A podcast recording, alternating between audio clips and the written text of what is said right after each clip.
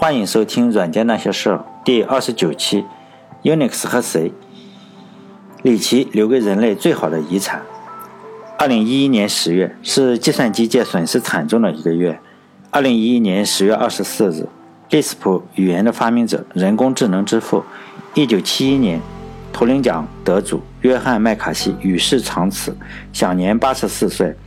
就在几天之前，在二零一一年十月十二日，C 语言的发明者、Unix 之父，一九八三年图灵奖得主丹尼斯·里奇驾鹤西归，享年七十岁。这两位计算机界的标志人物，在半个月之内相继离世。如果有天堂的话，希望在天堂里，他们可以继续讨论计算机的问题。当我们现在分别把这两位先驱的名字输入谷歌搜索引擎，他们一生的事迹。谷歌返回的结果都不如当前当红女星换了一个男朋友这一件事返回的结果多。这也显示了 IT 业相比于娱乐界吸引得的关注度是多么的微不足道。Lisp 之父约翰麦卡锡留待以后再说。今天我说的是主角丹尼斯里奇。二十世纪七十年代，他和肯汤姆逊合作开发了 Unix 操作系统。为了能方便的开发 Unix。他发明了 C 语言，C 编译器推出以后，迅速成了 Unix 系统上开发的不二选择。数年之内，C 语言发展成了一门通用的编程语言。今天我们所用到的所有重要的系统，毫无疑问都是 C 语言写的。Windows、Mac、iOS、Android 上面的系统或多或少，C 语言都是最至关重要的部分。美国宇航局的研究员杰拉德·霍尔兹曼在里奇去世的那一年说。刚刚登上火星盖尔陨石坑的好奇号探测车，上面至少有三百八十万行代码是用 C 语言写的，用来控制好奇车的手臂。丹尼斯·里奇的发明从地球走上了火星。一九四一年九月九日，丹尼斯·里奇出生在纽约一个富裕的中产阶级家庭。他从小住在舒适的纽约郊区一栋大房子里。他的父亲是一位科学家。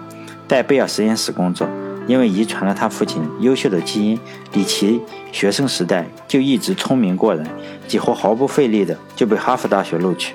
他在哈佛大学学习的专业是物理学和数学。当他在大学一年级的时候，这个风度翩翩的少年意外参加了一次讲座，是关于 UNIVAC，当时一种全自动计算机，是莫奇莱电脑公司制造的，使用电子管的计算机。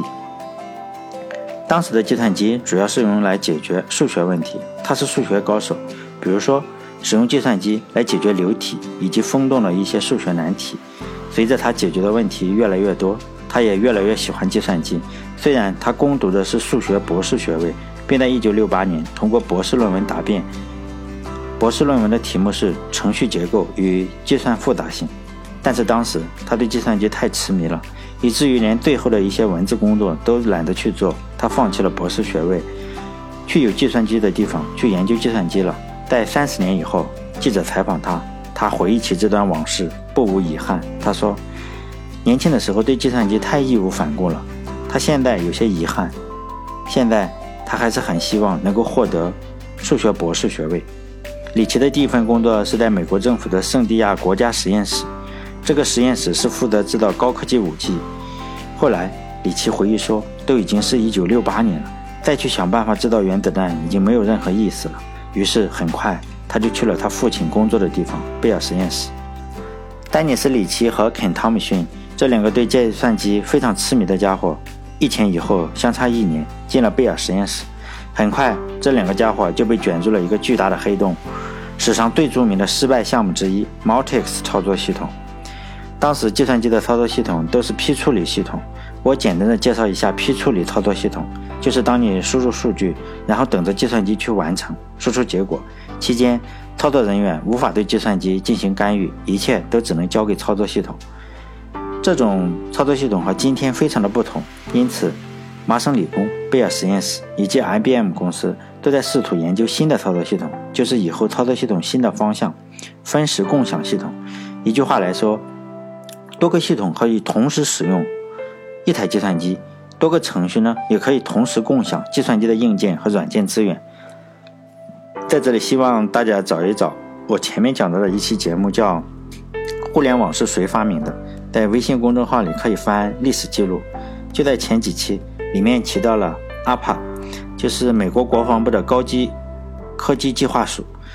在这里，美国高科技计划署又开始拨款了。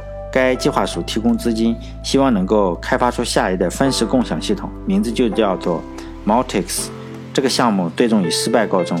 丹尼斯·里奇和肯·汤姆逊这两个年轻人加入了该项目。失败是成功之母。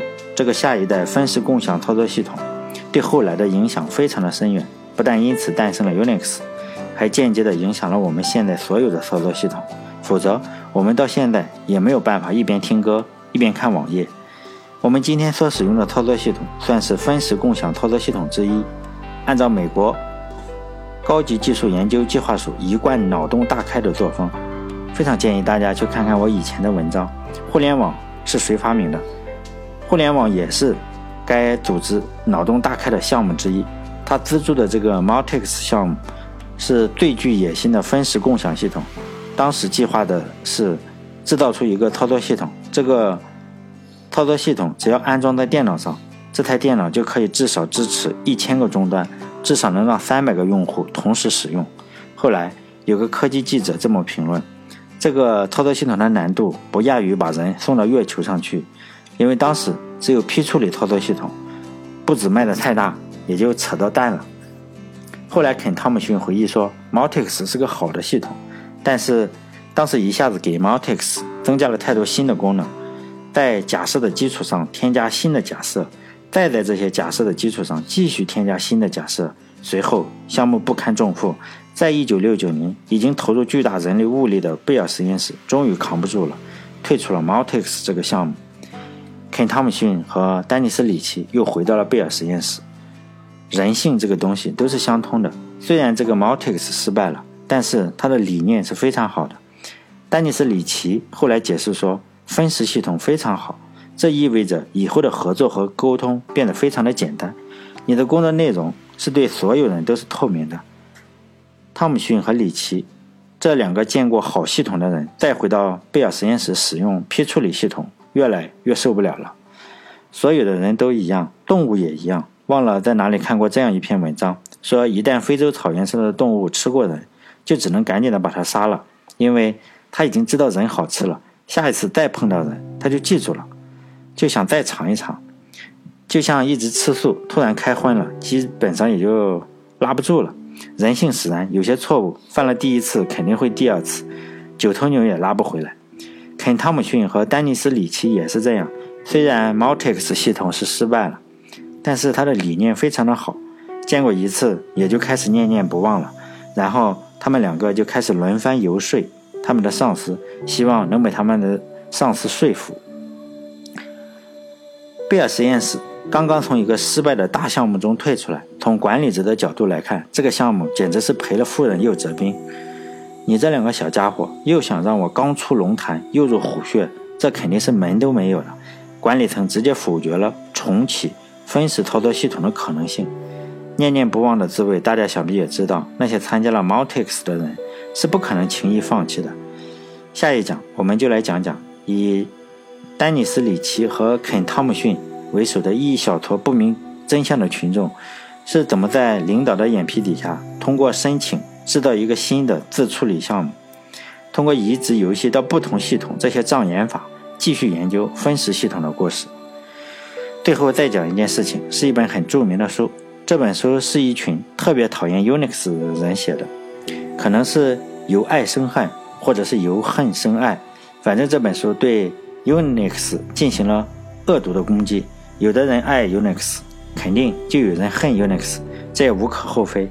但是如果恨一个东西，能恨到找一群技术专家来写一本书来骂，我到现在还没有想到过其他的书。这里面全是数落 Unix 的缺点，基本上一句好话也没有。按照李敖的话来说，我不但骂他是笨蛋，我还证明他是笨蛋。这本书就是这样，不止骂 Unix 是垃圾，还证明 Unix。的垃圾真的是垃圾，而且读者非常多，翻译成了各种语言，也翻译成了中文。我把中文放在了百度网盘里，在这里放一个链接，嗯，我就把它放在我的微信公众号“软件那些事”里，你可以通过对话框回复一个 Unix，获得这篇文章，然后找到这个链接就可以下载这本书了。这个链接我就用红色的字标出来，因为非常长，念念一个链接的还是非常困难的。这本书简直把黑人这门艺术提到了一个档次。这本书的作者都是 MIT，也就是麻省理工 AI 实验室的专家。大家知道吧？麻省理工有一个人叫贾布利尔，他非常的讨厌 Unix，基本上看见之后就情不自禁的黑两句。这也算是真爱吧。他有一个观点，我倒是特别认同。